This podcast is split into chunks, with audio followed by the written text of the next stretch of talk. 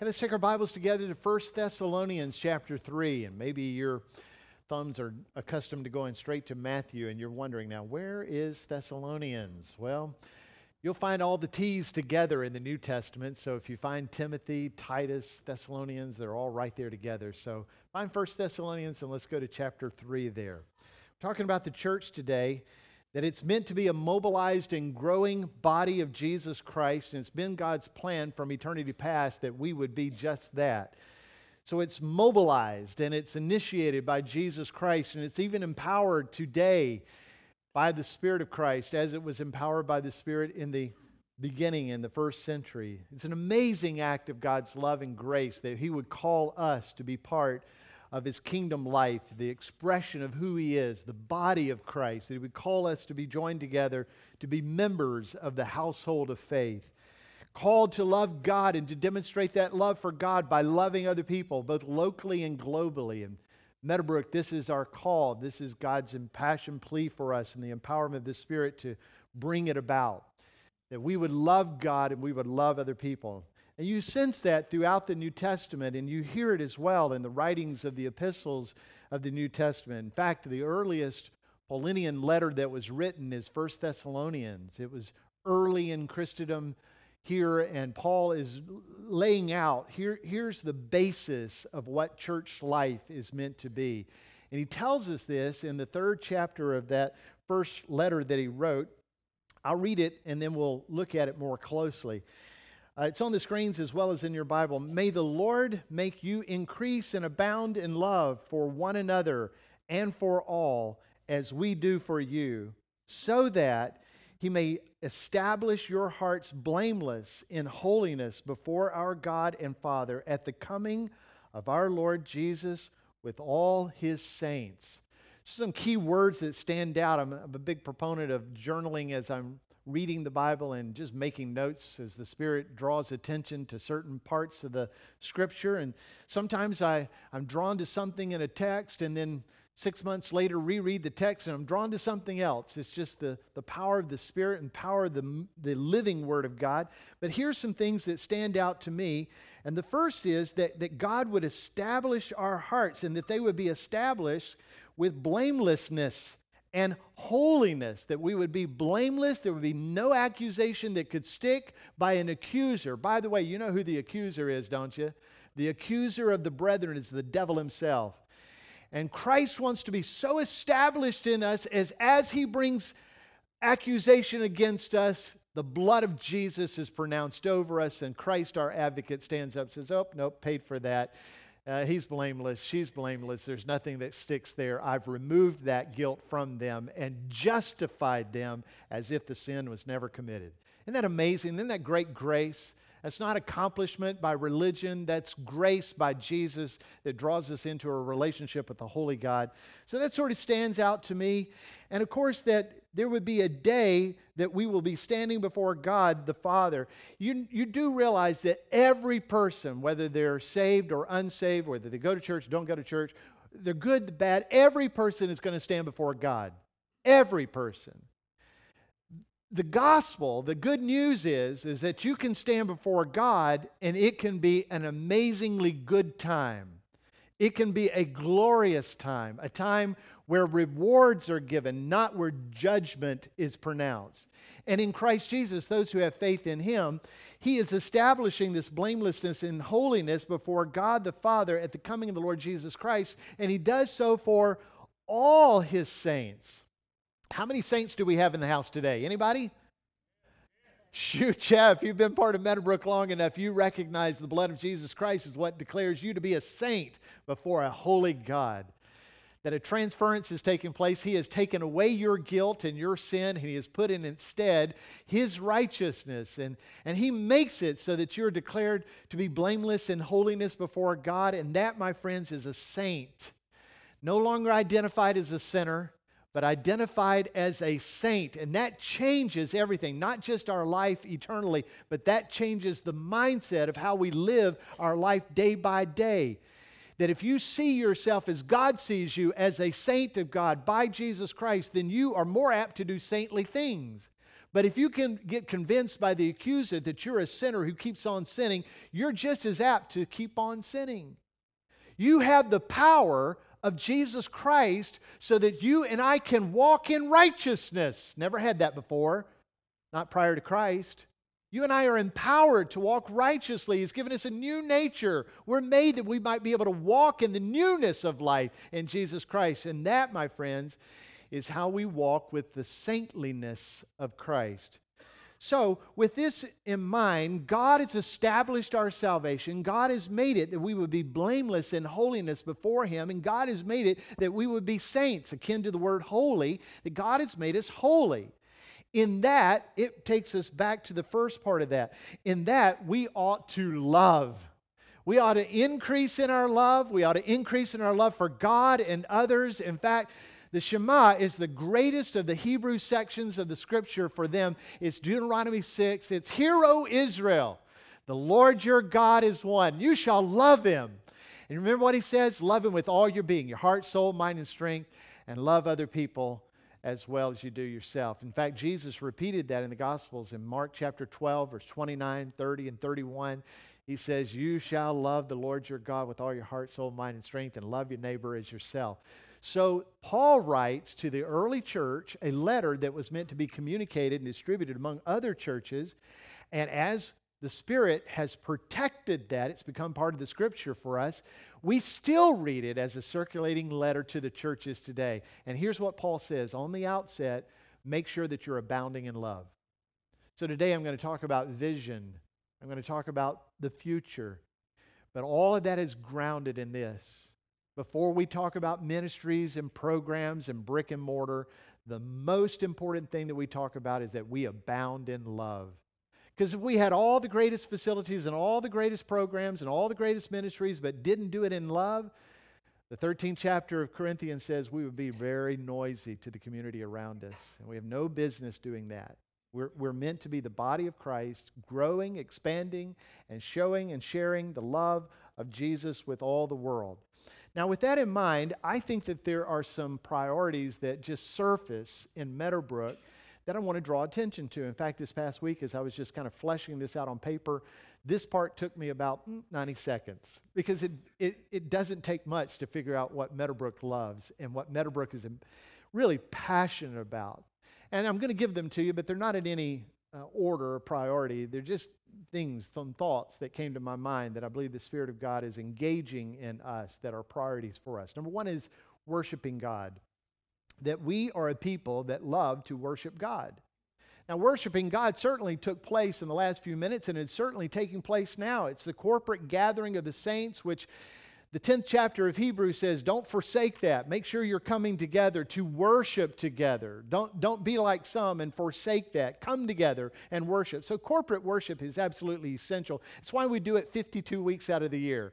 We don't take a week off because worshiping of God is most important. It's a priority for us individually and corporately. So, we worship. But it's not just about our corporate gatherings. Meadowbrook is passionate about worship in our daily lives. In fact, Kay and I are often gathered together in the kitchen on uh, any weekday or weekend, and we're reading through the scripture together and we're praying for one another. And usually I'll end the time and holding her hand and praying over her and over us. And one of the most frequent prayers that I pray includes Now, Lord, today Kay's going to be doing this, this, and this, and I plan to be doing that, that, and that. We pray that we would do it unto your glory. We pray that all things in thought, word, and action would be unto the glory of God. Can I tell you what that is? That's worship. Whether it's working in the office or working in the house, working in the school, working in the plant, working in the field, whatever it is, you can do it as unto the Lord and it be absolutely worshipful. There have been many times I've cut grass and at the conclusion of it have a worshipful moment. Because God's allowed it to be done and done well. It brings glory to Him, it brings beauty to His creation. This management opportunity that He gave me to do that is a worshipful event. And it can be that way in everything that we do. And all that we do, we can do it in heart and soul and mind unto the glory, worship of God. By the way, this, this has this connotation to romance. that we pursue love and the communication of love to God. Love Him with all your heart. I know it sounds a little weird, but when's the last time you romanced God? You went out of your way to communicate love and affection for Him. That ought to be daily for us. To have this love relationship with God as He does with us. I, I'm, I'm as manly as I know how to be. I'm telling you, God has romanced me and drawn me into a love relationship with Him. And it just serves Him well for me to do the same, to love Him and express that love. Boy, that's way outside the notes, but there it is, uh, since the Spirit wanted me to draw that out. Number two that I wrote down was this that we are passionate about Bible teaching and application of that teaching. Uh, the church, if you describe anything about Meadowbrook, you're probably describing Bible teaching. And it's not just about me. I mean, you afford me the opportunity to be a student of the Bible and to communicate the Bible truths. Uh, not a lot of pastors have what I have the ability to concentrate much time into the study of God's Word and communication of God's Word. But you give that to me because Bible teaching and application is so important to you. But it's more than that, it's life groups. It's discipleship groups, and it's more than gathering people together, it's daily engagement in God's Word. If you've been around Meadowbrook very long, you know that we encourage you to have daily Bible reading, and not just reading, but studying and memorizing and meditating. I say read it with a pencil in your hand, mark it as you're going, make some notations that the Holy Spirit is drawing out to you, and then op- apply it, obey it. It would be ridiculous for us to have and to know and not do because it's the doing where the real blessings come. So Meadowbrook is passionate about that. You see, we're also passionate about strong and faithful families. One of the best stories that I have, I've been here nearly 18 years. Uh, in one of the services, I went to wash the fellowship off my hands before the next service. Uh, you don't want me passing germs from the 8 o'clock and the 9.30 service, do you? So I, I go and kind of wash up for a minute and I looked in the mirror and I thought, man, that's a lot of gray looking back at me. And it's true. But can I tell you, that's almost two decades of being the pastor of Meadowbrook as well, and raising three boys. But anyway, just as age is catching up, I'm seeing a lot of gray coming in this hair.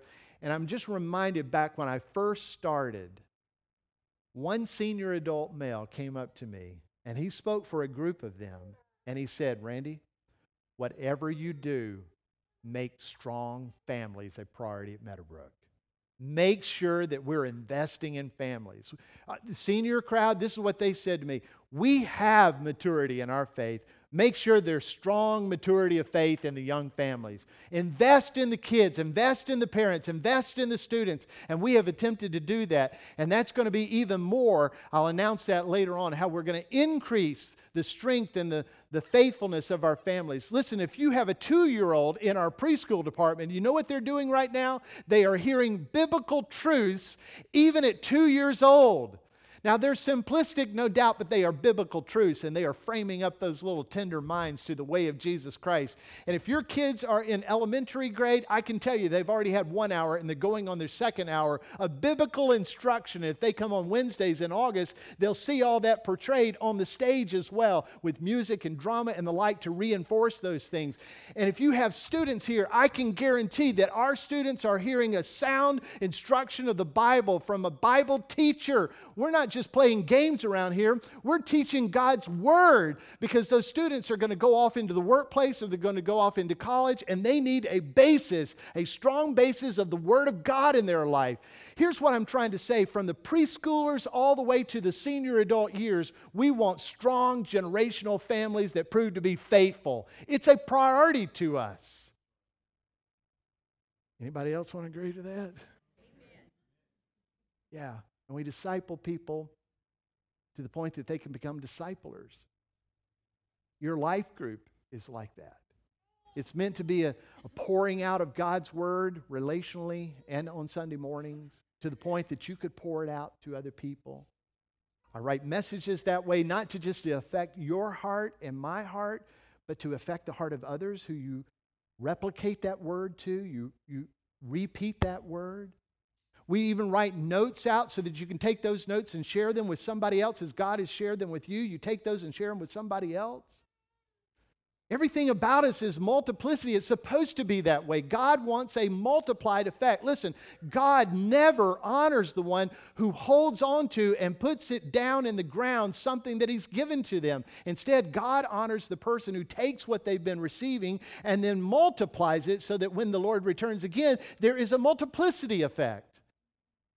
So, our life groups are framed that way. If you have a life group, we have an expectation that your life group is going to multiply. We learned early on that if we have greater numbers of life groups, we have greater numbers of baptisms. If we have greater numbers of life group, we have more people engaged in the instruction of God's word. We have more people engaged in ministry. So it is imperative that we multiply the number of life groups that we have. I'll show you statistically where we go stagnant in our attendance and in our membership. We have gone stagnant in the starting of new life groups. Now, most people agree and nod with me until we say to their life group, hey, it's time for you to multiply. And then it's a little off hands, right? Don't, you can go, you can mess with anybody else, but don't mess with me. But I'm just telling you, God never honors the person who says, God, I'm going to take the resource that you gave me and I'm going to bury it right here. God always honors the one who says, I'll take what you've given to me and I'll multiply it, knowing that you're coming back again and you're going to seek the multiplication. That's what D groups are all about. You sign a commitment going into D group that you're going to meet together for a year, you're going to engage in God's word together, you're going to pray with one another and be real with one another. And at the end of the year, it's over. And your commitment is you will be one of those in the D group that will multiply. So if Kay and I are discipling seven people at the end of the year, those seven people have a heart intention to have seven groups. See how that multiplicity works? That's how we disciple people disciple them with good, solid Bible teaching and engagement in God's Word, and life group and discipleship groups and one on one opportunities. Meadowbrook is, is given to that, and I pray that we would be found more faithful in that. And then local and global missions. You're, you're just, it's a prominent area of your life. It's so important to us that we are missionally minded, both locally and globally. You know, Meadowbrook continues to be the major contributor among the locals uh, for the gospel and for the gospel compassion. I don't know of another church that has engaged as long or as deep into local missions as Meadowbrook. Maybe they're out there, and I hope to God that they are. But Meadowbrook has historically shared the gospel and shared meals and shared clothing on a weekly basis that is really astronomical. It takes about 100 people for us to do this in any given week where we are having gospel conversation with family after family after family and praying over them spiritual truths and giving to them much needed groceries or clothing. You know, God said, make sure that you feed and clothe people. So Meadowbrook has a heart for that. And in that feeding and clothing them, we, we pray over them. We speak spiritual truth into them. We give them dignity by providing what other programs don't provide in government uh, fundings. We give them hygiene and other items so that they can be dignified because they're made in the image of God and they ought to walk with dignity and not, not be unclean. So we, we want to partner with people where they are at their, at the most vulnerable places. And while we're doing that, we're sharing the love of Christ we serve meals to people on a weekly basis. The, the, the highest count of the week is always the Meadowbrook Day. And people know that they're going to be loved on and fed well on those days. You, you can't name another church that has more Bible teaching that goes on in the local schools than Meadowbrook. We've got multiple clubs of good news that go on on a weekly basis while school is in session. And why is that? That's not being braggadocious. Why is that? It's because God has put in us a heart for missions. We cannot make this about ourselves because God won't let us.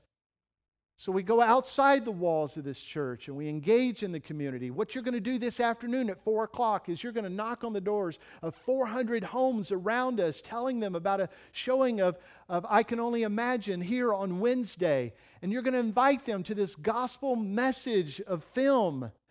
And you're going to share with them as God would give you the opportunity to share.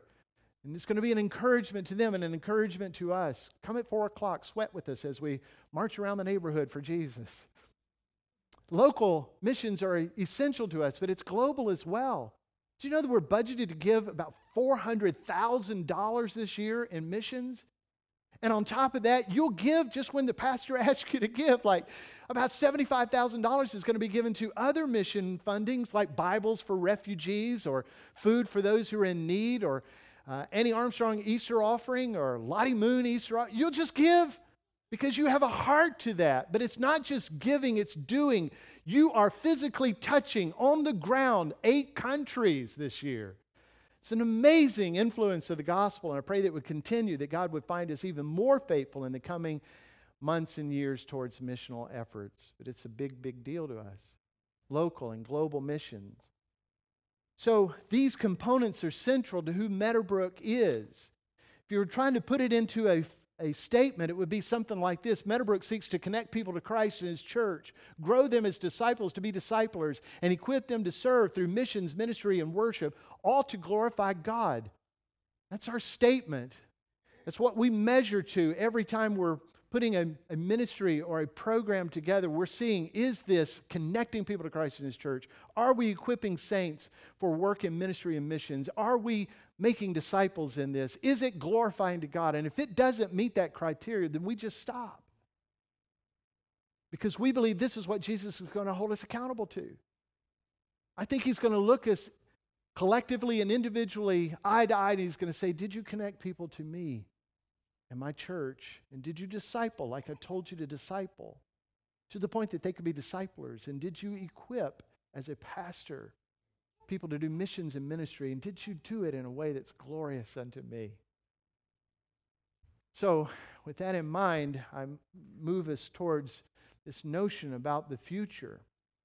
Let me say from the outset that brick and mortar buildings are not essential for grand ministry and grand worship. I've been in the places where I've been invited to preach, and we go to the location, there's a gathering of people that bring their own chairs and they gather under a mango tree. And I've worshiped the Lord and preached the Word of God among more than one mango tree. And I've been in the thatched huts of Africa that have been made with their intricate detail and preached under the thatched huts there. And I've been into the concrete structures that were just bare walls except for the fabric, the color splash of fabric that the women had so diligently put behind the platform to draw attention to the beauty and the glory of God. And I've been in great, great sanctuaries that have cost millions of dollars and been able to preach in them as well. What I'm saying to you is that brick and mortar is not essential to good worship, but God sees it as important. And I know that to be the case because while the people of Israel were moving towards a land that God had promised them, he centralized the place of worship as a temporary structure, the tabernacle. And when they arrived in the land of Israel, and God said, This land flowing with milk and honey is yours, and I will meet you there. You will be my people, and I will be your God. He established for them the grand structure of the temple a glorious image of what is in heaven, soon to be experienced by you and me.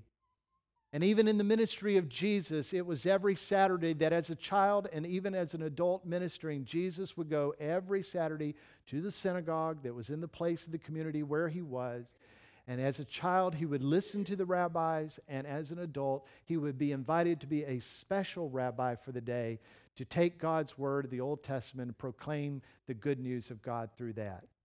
I know that brick and mortar is not essential, but I can tell you with all certainty brick and mortar is important to God when it comes to worship and ministry. In fact, the mango trees that I preached under were not just mango trees, they were the best mango trees available. And the intricate design of the thatched work, when I looked up in a worship building made of thatch, was absolutely spectacular and the color splash that was a sacrificial gift from the ladies to the church in order that God's beauty might be discovered in the midst of worship was intentional. Buildings make a difference because God is beautiful And God is grand and God is spectacular. Buildings make a difference. Now, don't get me wrong. I can tell you that I'm going to shuck the corn in a building that's designed for worship just as hard as I'm shucking when I'm in here in a gymnasium. That doesn't matter to me. If God chose for us to be in this place for the rest of our days, so be it if it's the will of God. But I don't believe right now that it's the will of God. You know why? Because the message and the proclamation and the worship that you and I engage in doesn't match the place where we worship. And that's an issue. I'm believing that God wants us to have a place of worship where the community can be drawn in, where families can come in, where you and I can anchor in this community and let it be the hub by which we do continual ministry. Not a turning inward, but a, a hub in which we send more people and more resources out. So I don't think it's by chance that the Spirit of God, on the very day that I would share the vision with you, would also prompt us to have the second Sunday of giving for Bibles or people that the majority of you will never lay eyes on. And I don't think it's by chance that on the day that I would present the vision to you about buildings and brick and mortar and ministry and such, that we would also be called to go into the community and make connection with the households around us. That's not by chance. What I'm wanting you and me to discover is yes, the, bu- the building is important. I believe God's calling us to that, but it is not our mission. The mission is outside so, what does all this mean? In 2007, we began to recognize that God had a plan for us as a campus and that it would be a plan that would really touch the generations to come. It wouldn't be just about us. We're on a limited piece of property boxed in by neighbors around us, and so we had to make sure everything was done as well as could be done on the property that we have. And so we began to employ an architect and ask them to speak into the plan, and they did. And man, was it a grandiose plan back in 2007. But unfortunately, we had the wrong idea in it. I'm embarrassed to tell you, but I've repented of it since. Uh, my idea was like many a church if we build it, then we can pay for it afterwards. That's a pretty foolish way to do God's work. And, it, and thankfully, God did not allow us to do that. In 07, we had this notion, though, that we might build something and then pay for it afterwards. In 08, we sensed by the Spirit of God just to pause. The architect said to us, Hey, you're at a natural pause place. We're at 30% of the drawings. This is an opportunity for us just to regroup and make sure we're on the right track. And that gave me an opportunity to pause and pray, and many of you an opportunity to pause and pray. And we sensed from the Spirit, stop. He didn't tell us when, how long. He just said, stop, just pause. What we did not know was that a few months later there would be a really catastrophic effect into our economy. The housing market was crumbling, the stock market, of course, tumbled. On paper, wealth dissipated about 40%. It has since not only regained but surpassed those figures if you left it all alone. But at any rate, we were grateful to God that we had that pause because we were not in that trap. And it also gave us opportunity to watch around us. Now, I may not be the sharpest guy around, but I can pay attention what's going on around. And I saw some churches that were really struggling under a heavy dirt debt service. And I thought as they were chipping away at budget for missions and ministry and chipping away at cutting staff in order to pay the debt service, God, thank you. Thank you for protecting Meadowbrook from that kind of leadership. Now, in 2016, things were turning. The sense that the Lord was drawing us back to this notion of the building, the expansion, the opportunity for growth. But something powerful was communicated in my spirit and was akin in your spirits as well, that we would do it differently. We would do it without debt. Not just some debt, but no debt that we would build a building and walk into a building having paid cash for it. Now, I don't know many churches that have done that. I don't know many businesses or families that have done that, but I believe that that's what God called us to do. Now, for that to be, I sense that the Spirit was giving some progress to this notion, some idea of a process to follow. And most churches go straight to a 36 month pledge campaign, and that's certainly where my thoughts initially went. But the Spirit was saying, no, do that last. You have to have some footings in cash before you can start building in a capital campaign like that. So I began to just pencil that out in a prayerful way and began sharing with other people, asking them to invite uh, God's uh, wisdom into their lives and speak that into this and pray in earnest for it. So we came up with these little triggers, if you will. Well, if God would allow us to be able to have $2 million in cash reserves and just set that aside, you know, God was already doing that. Every year in the summer, our staff would get together and we would pray in earnest that God would give us vision for the coming year, the next year, give us the ministry and the, the programming needed for that, and that would develop into a, a budget. And whatever the budget was, that's what we went with. But if God gave us over the budget, we didn't look for ways to spend it. We said, God must be doing something. We'll push that aside. And did you know that you have pushed aside $2.4 million? That's unheard of. That surpassed the $2 million trigger that I sensed from the Spirit we would have to have. The first harvest offering year included two harvest offerings. $2 million was raised in cash. So you've got just over $4 million set aside. When you get to the $5 million point, that's the point that I believe that God would say, go ahead and do the, the monthly campaign. So in 2016, these offerings, these harvest offerings began, a couple of them. And we've seen the faithfulness of people and we've seen the faithfulness of God. Now, I know that some of you probably think, Randy, you've been dragging your heels on this all along. That's because you have to, I think, you have to get to the $5 million cash mark before you can start the pledge campaigns. I just sense that from the beginning, from the Spirit and His wisdom. And, and so many of you have concurred with that, but we're almost there. In fact, I believe that's what we're being called to now. Here it's the 15th of July.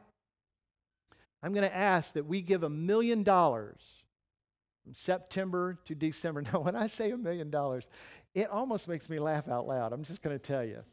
Kay and I have been working uh, for a long time. I've been working since I was 14 years old. I've held steady jobs, never been unemployed. Maybe the next business meeting will change that, but never been unemployed. I've been working my whole life, and we have yet to raise anywhere near a million dollars. So I know that that's a lot of money. But I'm believing that God wants us to ask or a million dollars in harvest offerings by the end of the year. And that God has already entrusted that to us. And if we'll be faithful and sacrificial, that will come in. And then we can start right away moving towards the construction. Now, let me just show you how that works out in three steps. Now, if you'll just take your hand out with me, you're, you're much better than one of the earlier service. All I saw was the crown of their heads when I was pe- preaching. And I said, hey, look up at me because I need to see your eyes. here's what I'd like to do. Uh, along with the uh, building committee and the lay shepherds of the church and all the committee heads that form together the ministry coordinating team, here's the proposal. Step number one prepare to construct a worship facility and more. The building team and the lay shepherds are proposing that we employ black design architecture. Uh, I know that's in lowercase, that's the way they want it to be. It makes us talk about them more when it's like that. But to employ them who have connected and are partnered with Richard Fu, who knows us well. Richard knows us as a church. We've been engaged with him for over a decade, and even while we were in the suspended points, and he was making not a dime on us, Richard and I would meet just regularly, once or twice a year, just engaging in conversation, seeing what God was doing in his life, seeing what he was doing in my life and the life of Meadowbrook. So employ black design architecture to be the firm to update our master plan and design the worship space, the connectivity space, and the education space. And with the church's approval, the design firm will be employed by the church and begin their work immediately. In an earlier session, uh, in, in this early season, we're asking that the personnel, excuse me, the building committee would go ahead and begin to discuss with potential contractors and choose a contractor so that they can speak into the design. A lot of times the design is put out there and then the builder gets it and they begin to value engineer for the customer ways that you can save money.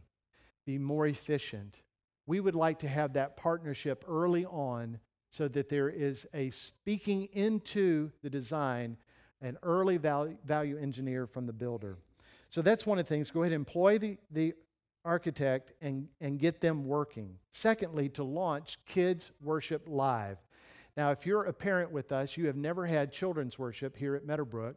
So, Kids Worship Live is going to be a beautiful thing for you because while we're engaged in worship here, although families can certainly worship together here, and I encourage that to be the case, Kids Worship Live is going on so that they have live worship. I can't wait to, to share with you the person that the Spirit of God is bringing to us. I can't do it today because that person's church doesn't know yet, and we don't want to cause disruption among them yet. But that person is amazingly talented. So our kids are going to have Christy, who's going to be teaching them God's word, and a worship leader who is going to be engaging them in worship. And our hope is they'll be singing much of the same songs that you and I are singing, so that when you're humming on the way home from church, they'll be humming on the way home for church the same songs. So Kids Worship Live is just a big, big deal uh, for us to provide, and it, it allows children to be able to worship together at their level.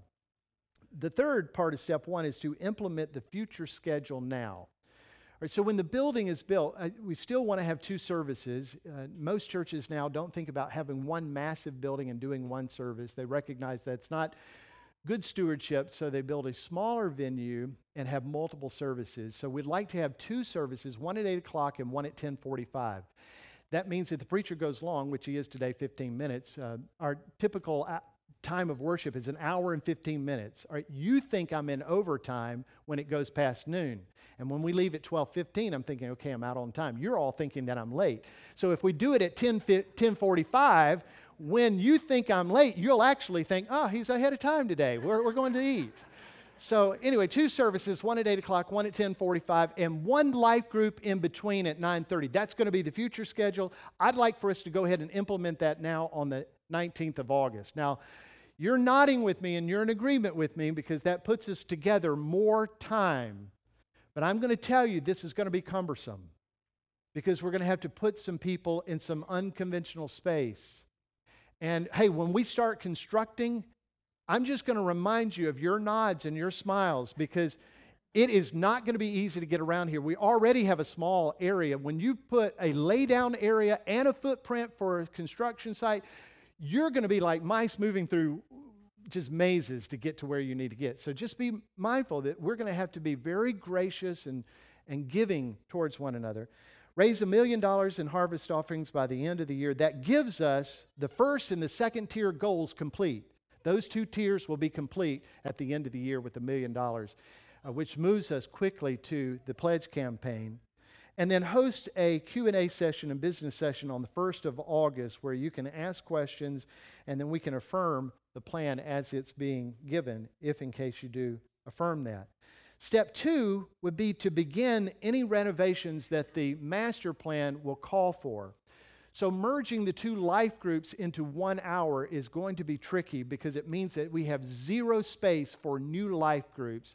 And new life groups are the life source, the continual life source of our church. So, we're hoping that in 2019 we can begin some renovations if the master plan shows that it's feasible to do so.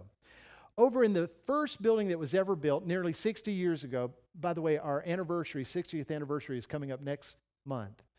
And the first building that was ever built, and the one next to that, is the office area. And we want to be able to tighten up in those offices and free up some space that, if designed well by the architects and feasible, that could be some great education space that's in close proximity to the centrality of the, the campus. So it might be in 2019 we have some, some construction going on to give us that space. And then, of course, begin our final campaign, which is a pledge campaign of $3 million or more, which will be in between a 24 to 36 month window. If the harvest offering comes in greater than what the goal is, then we can reduce down the number of months. Now, that's important because the completion of the project needs to be simultaneous with the completion of the pledges that are being received so that you can actually start construction before the, all the $8 million is raised in cash. If we see that we're 12 months out in the pledge campaign, then we can be the beginning of a 12 month construction project. And at the conclusion, walk in without debt. Then step three is to build the new worship facility, uh, which you have a picture of just a real elementary layout of what that will be. You know, we haven't employed the architect yet, so we, we don't know all the dynamics that will be ours. They'll do a lot of interviewing with you and others that will help them to determine. But what we're thinking, uh, you're somewhere right in that building where I just put that dot. Why don't I change that to a, a color of red or something so that you can see that well?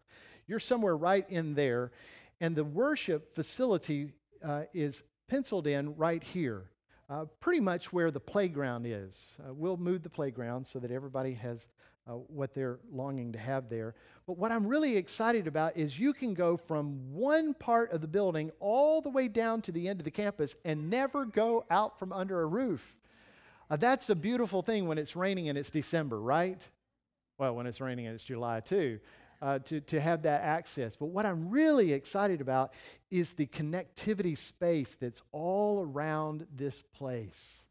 Envision with me not small corridors, but open spaces with a little coffee cafe, and you're in conversation, and in that conversation, you need to pause and you need to pray with that person. You need to share some biblical truth with that person. You just need to encourage and you had places where you could say, hey, let's sit down for a minute. Let's, let's talk. Let's pray together. Or it's Tuesday morning. Hey, let's stop by the connection space at Meadowbrook and let's have a cup of coffee and let's talk about that.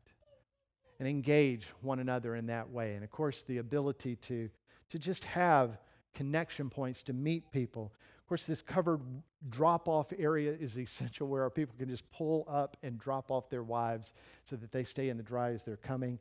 And what's really cool about this uh, potential plan is you have all this additional parking space. It's 174 just sketched in right there of great parking.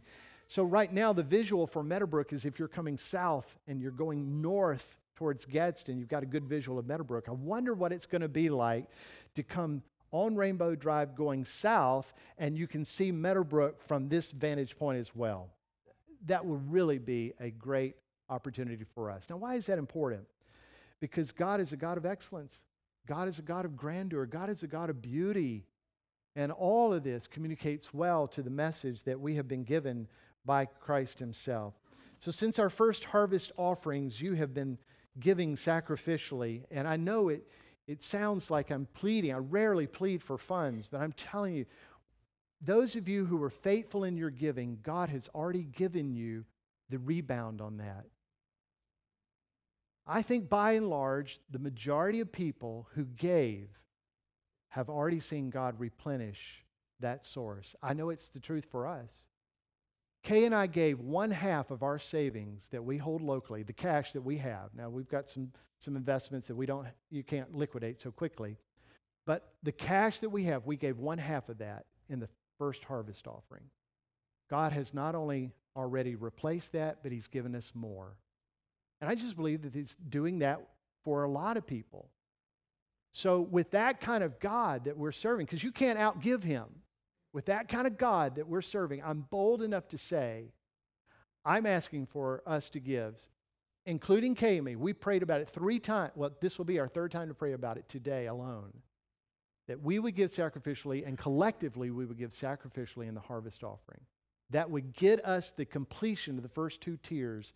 And the last of it, I believe, is going to be the most easy for us to accomplish the, the, the monthly contribution. So I'm going to ask you to do that. But I'm going to ask you to be prayerful through it. Because money is one thing, but prayer and power of prayer in agreement with God and His will here on earth as it is in heaven is what is essential. So pray in earnest that we are following the, the will and the way of God. Pray for the 9:30 hour attenders as I was, I knew that you would probably be excited about this, and the 8 o'clock crowd would be excited about this, but I've got some in the 930 that are not connected to life groups. And doing away with that hour of worship has the potential to be a disenfranchisement. And I so am guarding that. I don't want that to happen. I want them to engage and connect relationally through life groups. So pray for that 930 group that, that we can engage them and bring them to a deeper relationship with and fellowship with Meadowbrook. and just seek the counsel of God, what it is that He would have you to do, how, how you might partner in this. This past week, as I was preparing for my talk today, I was trying to find a, a, a file. I was using a particular program that I have that helps me find files that get hidden in your computer. You know it, you've got those too. So I do some keyword searches. And I did not find the file that I was looking for, but what I did find was a photo of about 60 years ago of the first Meadowbrookers under a tent that had been borrowed by the armory. And they were right up there on that property. And they were believing in faith that God was establishing a church and that He would provide for them as only He can do. And as God is my witness, in my office, I had in my heart a deep, resonating, thank you, God, for faithful people who went out of their way in faith with generosity and started this place. Now, 40 years from now, at our 100th anniversary, I don't know that they're going to know our name, and I really don't care that anybody would know our names. But I want that generation to look back to this generation and have that same thank you, God. The people who were faithful and generous and established a building without debt, thank you, God. I'm the recipient of their hard work. I pray that you and I will be that generation and that God would find us faithful and give us the opportunity to make such an investment.